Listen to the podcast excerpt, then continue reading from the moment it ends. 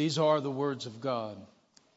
In the third year of the reign of Jehoiakim, king of Judah, Nebuchadnezzar, king of Babylon, came to Jerusalem and besieged it. And the Lord gave Jehoiakim, king of Judah, into his hand. Verse 3. Then the king instructed Ashpenaz, the master of his eunuchs, to bring some of the children of Israel and some of the king's descendants and some of the nobles, young men in whom there was no blemish, but good looking, gifted in all wisdom, possessing knowledge and quick to understand, who had ability to serve in the king's palace, and whom they might teach the language and literature of the Chaldeans. Verse 6. Now from among those of the sons of Judah were Daniel, Hananiah, Mishael, and Azariah. To them the chief of the eunuch gave names. He gave Daniel the name Belteshazzar, to Hananiah, Shadrach, to Mishael, Meshach, and to Azariah, Abednego. Our Lord and God, we pray now that you would open this word to us. Teach us, Lord, about greatness. The greatness you give, the greatness you build in your people, the greatness you hold before us. And may we, O Lord, in Jesus' name, be great. For we pray in his name, amen. Well, I've spent several weeks talking to parents about biblical parenting, but I want to spend the next several messages speaking directly to you, teens. And when I say teens, if you're 9 or 10 or 11 or 12, and you can understand what I'm saying, I'm speaking to you as well, but I'm speaking to you, young men and young women. And the one thing, the first thing I want to talk to you about is greatness. Remember Daniel and his three friends? We considered them two weeks ago in our special kingdom message for Oktoberfest. If you were not able to be here for that message, I'd urge you go back on the church website and listen to that because so much of what I'm talking about this morning is built on that earlier message. God used Daniel and his three friends to show us how to be agents of his kingdom.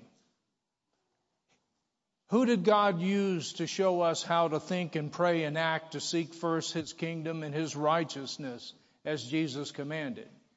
He used four teenagers who were carried off to captivity. The very best we can figure, Daniel and his friends were about 18 when they were carried off. So we would say seniors in high school. And the reason why we are so drawn to them as we read their stories going forward is that all along the way we see them rising above their circumstances. We see them doing hard things. We see them doing heroic things. In other words, we sense greatness in them. And the same is true of other young people, other teenagers, both in and out of Scripture, whose stories we read. Think of Josiah, king of Judea, in 2 Kings chapter 22. Now, he was only eight when he was crowned king, but of course, at that age, he could not actually reign. But he was about 18 when he really began to reign. And the first thing that he did in God's providence was discover the book of the law. It was at least the book of Deuteronomy, which is often called the book of the covenant in the Old Testament because it's a summary of, it's a recounting of God's dealings with Israel and it's kind of a one-stop summary of the law. But it might have been that it was the entire Pentateuch that they found, which shows you the fact that they we're so amazed that they made this discovery shows you how neglected God's word had become at that particular period in time. But Josiah, this teenager's response was immediate faith, immediate obedience, and immediate reformation of all of Israel according to God's word. Again, we see a teenager rising above their circumstances, doing hard things that are right things.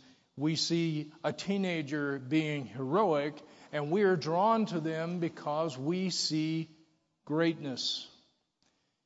In history, think of Alfred, King of Wessex, who was the youngest of five brothers, barely out of his teens, when unexpectedly he became king when his older brother was killed in battle. What did young Alfred do? Young Alfred, of whom nobody expected very much because he was the youngest and now suddenly he is the king. Well, he successfully defended Wessex and then all of the Anglo Saxon areas of England against the marauding Danish Vikings.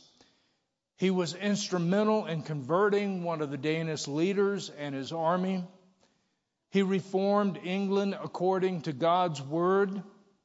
And that's why Alfred is called today Alfred the Great, because we see greatness in him. He's the only English king in history to be called the Great. Coming back to the Bible, we also sense greatness in people who are very different from Daniel and his three friends or from King Josiah because you can say, well, they were born of the nobility. They had special education. Obviously, they were very smart. They had high IQs. Uh, they had a lot going for them before we get to any kind of extraordinary grace. But again, there are people very different from them in the Bible whom we are drawn to in the same way. Think of Naomi and Ruth in the book of Ruth. They were not of the nobility. They were not highly educated. Ruth wasn't even an Israelite. She was one of the hated Moabites. And in addition, it seemed like God's hand was just against them. Ruth was married to Naomi's son, but in very short order, they were living over in Moab. In short order, they both lost their husbands and they were left destitute. Naomi had some family land back in Israel, but it had many years before been mortgaged and then seized for unpaid debts. And Naomi was old on top of everything else. She was thinking of her daughter in law. She told her to stay with her own people because the way she saw herself, she was just an empty husk. She was like chaff that's just going to blow away in the wind. She sees that she has nothing to offer but bad things to her daughter in law. But Ruth had come to faith through Naomi. And so Ruth tells her against all circumstances and all odds, entreat me not to leave you, nor to turn back from following you. For wherever, wherever you go, I will go, and wherever you lodge, I will lodge. Your people shall be my people, and your God my God. Where you die, I will die, and there I will be buried. The Lord do so to me and more also, if anything but death parts you and me. And we see in these completely different circumstances from Daniel and his three friends, we find Naomi and Ruth, and later Boaz will come into the picture, but we find ourselves drawn to them. We find their story compelling because, once again, we sense greatness. And we could add Joseph and Mary a simple carpenter and his betrothed, Mary, who was almost certainly a teenager. I could go on, but you know the story. Shortly, we will be to Advent season this year, and we will be taking up the story. But the point I'm making here is that we're drawn to these very different people because we sense greatness in them. And I bring up all these examples, especially the teenagers, because young people, I want to inspire greatness in you. Is it wrong to seek greatness? We almost think it is as Christians, right? Because we think, well, that sounds kind of like pride or ambition or selfishness. We, we seem like we should seek to be humble, and so greatness would seem to be off limits. And we do know so many counter examples of people, even in the world today, who seek to be great and turn out horrible. They are blights on humanity, they are tyrants. Even either at a small scale or a grand scale. We associate all that with greatness. But the short answer is that no, it is not wrong to seek greatness. In fact, it is right and good to seek greatness as long as it's biblical greatness, biblically sought. And in that regard, Jesus is our ultimate example. Hebrews 12, verses 1 and 2 say this let us, talking about us as believers, let us run with endurance the race that is set before us. And we see right from that, talking to every single believer, that we are being called to do great things. We are being called to rise above our circumstances. We are being called to run with endurance a race, hard things that are set before us. And how do we do that? Well, we look to Jesus, who is the author and finisher, the perfecter of our faith. Now, that doesn't mean that Jesus had faith in a Savior. He was the Savior. He didn't need a Savior. How then is He the author and perfecter of our faith? Because Jesus was the perfect man. He had perfect faith in His Father. He didn't have faith in a Savior, he had faith in his Father, his Father's promises, what his Father called him to do, the path he called him to walk, the great things he called him to do in order himself to be conferred with greatness. Jesus is the ultimate one who has walked this path.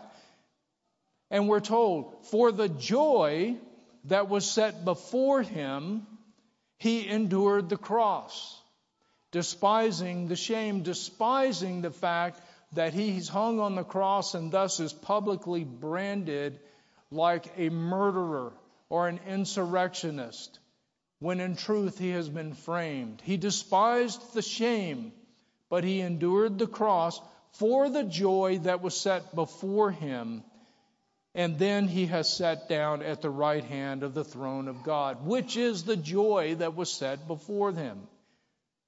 What was it that the Father set before Jesus? Glory and greatness. Specifically, that Jesus would fulfill the vision of Daniel chapter 7.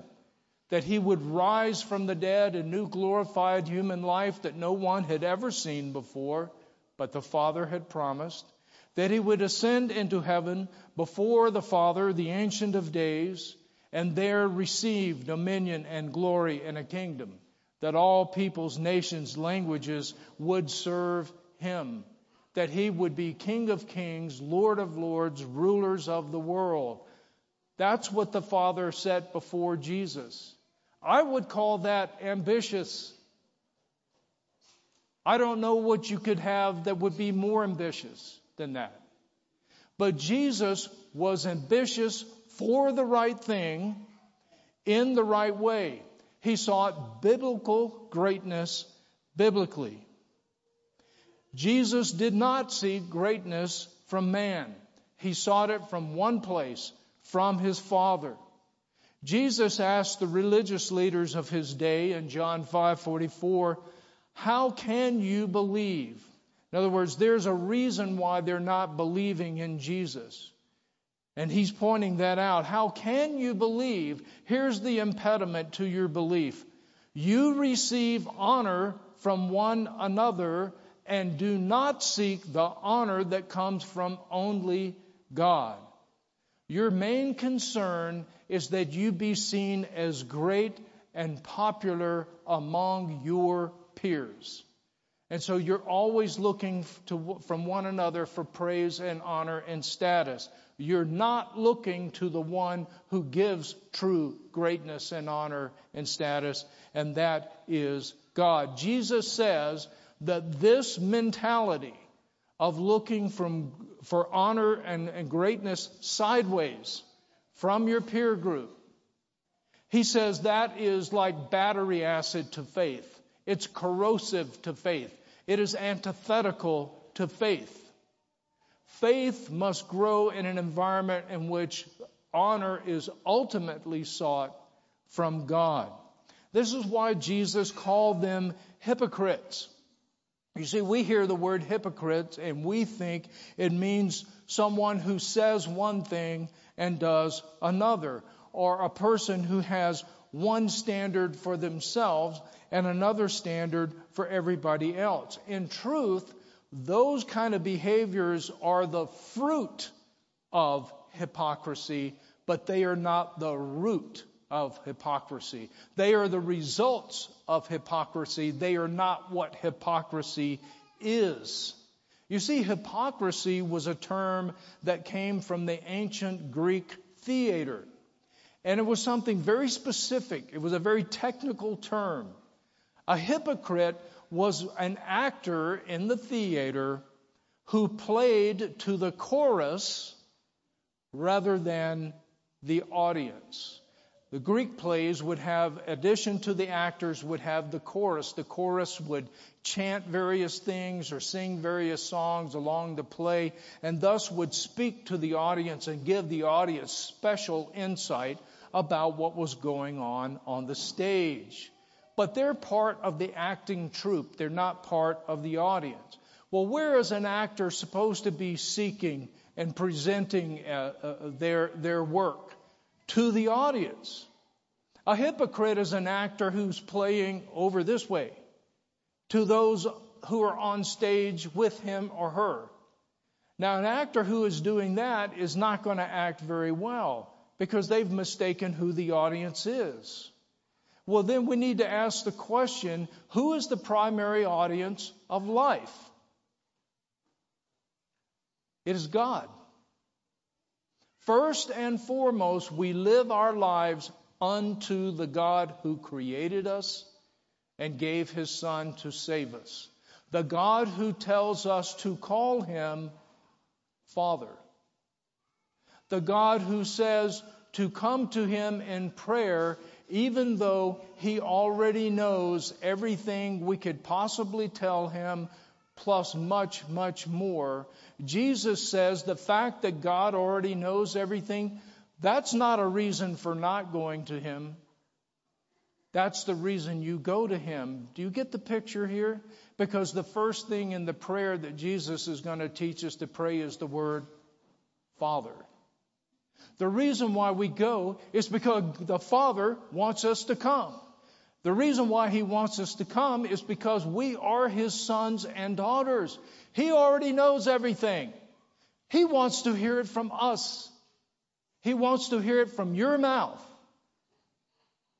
He wants you to tell him as his son or as his daughter because he is your father. This God, he is the primary audience of life. And so hypocrites are those who live life not unto God primarily, but sideways to their peer group, to others that they want to receive praise and honor from. They want praise and honor from one another. That's what Jesus was telling the leadership instead of God the creator and the giver of every good things. Matthew 6 verse 2, Jesus said, hypocrites seek to have glory from men. That's the essence of hypocrisy. They love to be seen by men, he says in verse 5. Now let's be clear. It's not wrong to receive esteem from men as long as it is always secondary. And the primary place we seek to have approval and honor from is God Himself. When Jesus was a lad of 12, so 12 year olds, I'm talking to you. We're reading about Jesus when he was 12 here. When Jesus was 12, that's when the incident where he remained at the temple when his parents traveled back from the feast. He already knew the scriptures better than all the scholars who were down there at the temple at age 12. But he left, he continued in subjection to his parents, we are told. And then we are told that Jesus increased in wisdom and stature. He's learning more and more. He's growing bigger and bigger. And he grew in favor with God and men. So that's not a bad thing. It is not a bad thing to have the favor and the honor and the praise of men as long as it is secondary to honor and praise from God. So that's like extra icing on the cake. We would all love it if we have the approval of God and of others at the same time. That makes life a lot of fun. It makes it very easy. But Jesus is going to find something very different when he starts his ministry at age 30. He will quickly lose the favor of men. He will quickly encounter the disfavor of men the opposition of men, and the most important and powerful men of his society. It will not be long until they are all getting together and saying, He needs to go. He needs to die. And ultimately, they will come together to frame him and put him on the cross. But none of that deterred Jesus. Whether he had the favor of men, whether he did not have the favor of men whether they wanted to make him king, whether they wanted to kill him. None of that deterred him one way or the other because his audience primarily was his father. And his highest ambition was to glorify his father and receive honor from his father. And this is the common thread that we find not only with Jesus, but with every other person in the Bible whom we would consider great. And we want to read their story. We can't put their story down. We're fascinated by them. We're inspired by them. Sometimes we're unnerved by them because of the things they do, the way they rise above their circumstances. But this is the common thread. Their primary audience in everything they do is the God who has created them and saved them. In John chapter 4, in the famous uh, episode with the woman at the well, the disciples go and they bring him food and they come back. And he's talking about water with this woman and so forth. And then the disciples conclude that somebody else must have already brought him food because he was hungry. Now we have food and he's not eating. Jesus said to them, I have food to eat of which you do not know. My food is to do the will of him who sent me and to finish his work. In other words, if you want to know the primary thing above ordinary food that fuels me and gives me energy and drives me on, it is to do the will of the Father who sent me and to finish his work. You see there that his Father was the primary audience. We also see the effect of, of Jesus because his life was locked in. His heart and mind were locked in the right kind of way. He was seeking biblical greatness biblically, pursuant to the Father's promise, is that he did not grab glory for himself. It's another difference in his ambition. He trusted the Father, he obeyed the Father, and he waited for the Father to give. He did not grab for himself. Hebrews 5 makes this point in verse 5. Christ did not glorify himself to become high priest, but it was he who said to him, it was the Father who said to him, You are priest forever according to the order of Melchizedek. See how his ambition worked. See how true greatness works. See how greatness lines up in the Bible the whole way that greatness is pursued is great because it's consistent throughout. Notice how Jesus, he was not thrust into the limelight as a teenager. He had a brief moment in the limelight at age 12 when the scholars realized he knew the scriptures better than they did.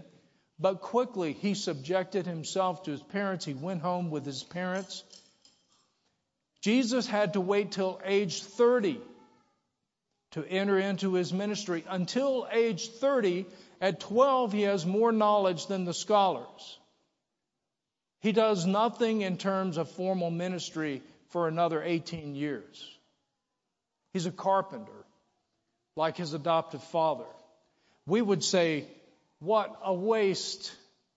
It's not a waste. God doesn't waste.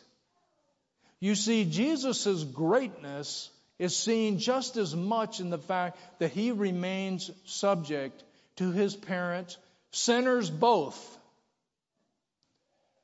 as the sinless Son of God. It was not above his greatness to do this because it was the Father's perfect providence. So he carried that out until the right time, till age 30. Jesus shows us how to seek biblical greatness biblically. But what exactly is biblical greatness? It is the presence of God's glory in a person's life. The presence of God's glory in a person's life. We recognize that greatness when we begin to see glimpses of this glory. And as we see glimpses of God's glory in a person, we start to recognize this is not, they are a normal person in the sense that they are a fully human person like the rest of us, and yet we see stuff in here, we see stuff in them that's not normal. We see them carried on, we see core of conviction, we see them doing things that are difficult. We don't see them floating along like chaff in the wind. They're not floating along with everybody. We see them making stands. They're not they're not obnoxious people. They're not seeking to be contrary to others. They're not seeking to get attention. We just see them standing in different ways. They have a substance to them that most people don't have. We see the glory of God peeking out in their life in various ways. You have to remember that the Hebrew word from glory comes from a word that literally means weightiness. Psalm 2, verse 19. Blessed be his, God's glorious, his weighty name forever. Blessed be his weighty name forever, his glorious name. Let the whole earth be filled with his glory. Let the whole earth be filled with his weightiness. And this gives us the real meaning behind the third commandment. You shall not take the name of the Lord your God in vain, which we immediately simply associate with not cursing or swearing. It means, sure, it includes that. It means so much more than that, folks. Because the word take, you shall not take the name of the Lord your God, literally means to carry or bear. You shall not carry the name of the Lord your God in vain. You shall not bear the name of the Lord your God in vain. And what does vain mean? It means lightly. As God's people, we bear His name. His name is placed on us in baptism. We are called to live up to that name, to live out that name, to live consistently with that name. We carry God's name with us wherever we go. And God's name in the Old Testament is very closely associated with His presence. We bear His name, and as Paul makes clear in 1 Corinthians chapter 3 and chapter 6, we carry His presence within us. And so the third commandment is saying, You shall not carry or bear the name of the Lord your God lightly as though it is of little consequence. You shall carry it and bear it as it is in truth. It is weighty. It is weighty, not like a burden weighty, but it is heavy in the sense that it shapes you. It changes everything. That's what the third commandment means. You see how much broader that commandment is? We are, we bear the name of God, we shall be shaped by the name of God. That's how the glory of God begins to peek out from us because we bear His name and we do not do so lightly. It shapes who we are, it shapes what we do. That is what makes all these different people we've cited in the Bible do things that are, we don't expect them to do. That's what makes them rise above their circumstances. That's what makes them stand when no one else stands. That's what gives them substance and weightiness, like the kernel of wheat opposed to the chaff. The chaff has profile. Chaff has profile and size. What it doesn't have any of is any weightiness, no substance. And so it floats along in the wind wherever it goes. The kernel of wheat may actually be smaller in terms of simple profile, but it has substance. It has weight. It has God's glory, and therefore it is heavy, and it does not get blown away with the wind. It comes safely to God's harvest floor. So, this was the issue for Daniel and his friends. What was going to shape them? Were they going to bear the name of the Lord lightly? Or were they going to bear it as it was in fact, the weightiest thing in the world, and let it shape them? In Daniel chapter 9, we have a great prayer by Daniel, and we see how much his prayer is shaped by the Word of God. It is shaped by the weightiness of God. In this prayer, he is seeking first the kingdom of God. And one of the things that he prays from his heart over and over is, O Lord, have mercy on your people. Forgive your people because you have promised to carry forward your kingdom. And to do that, you've promised to redeem. And to do that, you have to forgive. And so he says, Forgive according to your righteousness, because to be righteous, you have to keep your promises. And then he says this Forgive your people, O Lord, because they bear your name. And so for Daniel and his three friends, the question is are they going to keep the third commandments? How are they going to bear the name of the Lord? What is going to shape them? The glory and weightiness of God's name, which they bear, or the new names which were assigned to them by the Babylonian regime.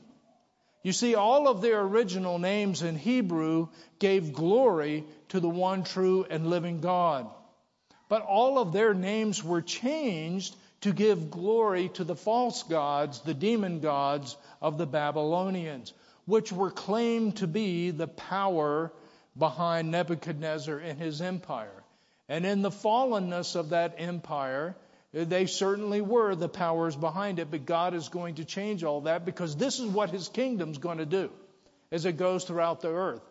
It is going to take the kingdoms of fallen man and show them they look like gold and silver. They're actually fool's gold, and they're not even fool's gold. They're really chaff. Watch. Watch as they blow away in the wind. Watch how there's no substance at all there. While the kingdom of God, which begins like an unshaped stone, nothing in him that we should esteem him, Jesus Christ, an unshaped stone, this stone is heavy. It's not blowing anywhere in the wind. It grows, it fills the earth as a mountain, while the kingdoms of fallen man blow away in the wind. It's the same thing at the individual level. We see this in Psalm 1. This is part of the gateway, the doorway into all the other Psalms. It's a contrast between those who blow away like the chaff because they may have profile, but they don't have any substance. There's no weightiness there, there's no glory there, there's no greatness there because they're not properly related to the living God. That's the chaff blowing away in the wind. In contrast to the one who is like a tree rooted by the rivers of water that bears its fruit in season and out. Who is that one? That's the one who meditates constantly on the Word of God, who sees all of life through the lens of God's Word and will and wisdom and ways and wonders, and who lives accordingly. That's the one who does not blow away in the wind. So you see, God is working the same thing with individuals as he is with nations and kingdoms over time. Daniel and his three friends, they got all that. They got it. And they said, This is a privilege for all eternity to be part of this kingdom project which the God, the living God, is doing in the world.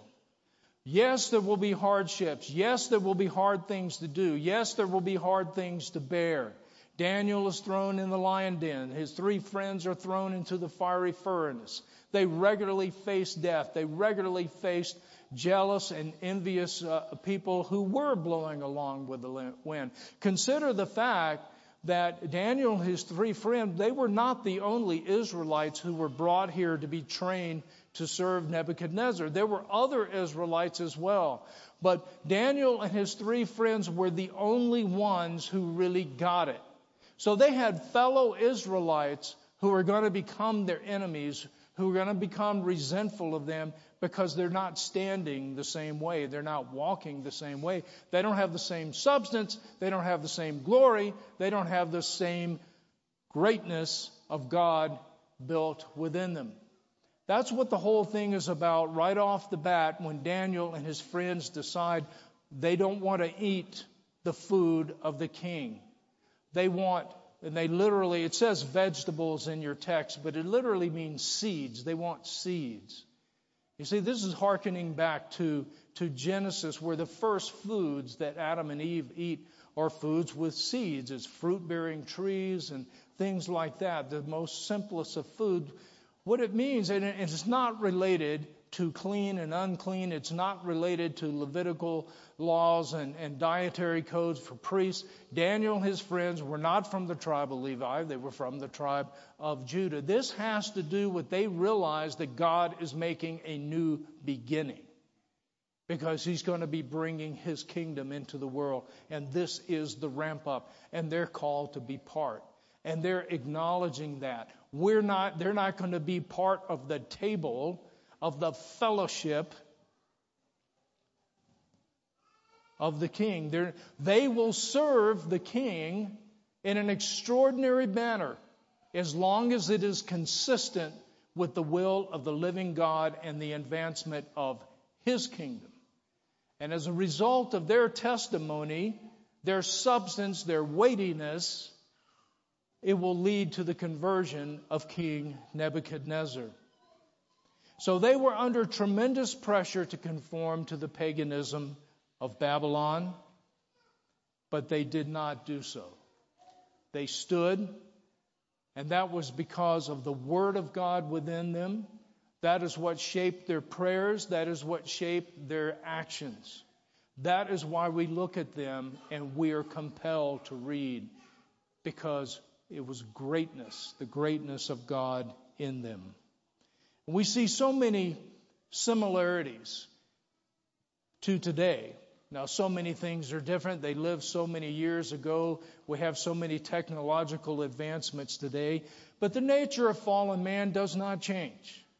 And whenever man wants to worship himself and exalt his own throne, whenever fallen man wants to play God, there's a couple of moves that he always makes was doing it in Nebuchadnezzar's day. It will be doing it in the times of the Roman Empire when Jesus came and the apostles lived. It's happening still today. There's always a double move. In the public square, there's, there is a denial of all truth of God. The Word of God must be driven out. The Word of man must be exalted. But you see, when you have no truth, then you will have arbitrary absolute truth being brought by the central powers into the public square. At the same time, you will have radical individualism in order to keep people distracted and occupied. You will have absolute arbitrary truth being spoken into the public square, coming from Caesar, as it were.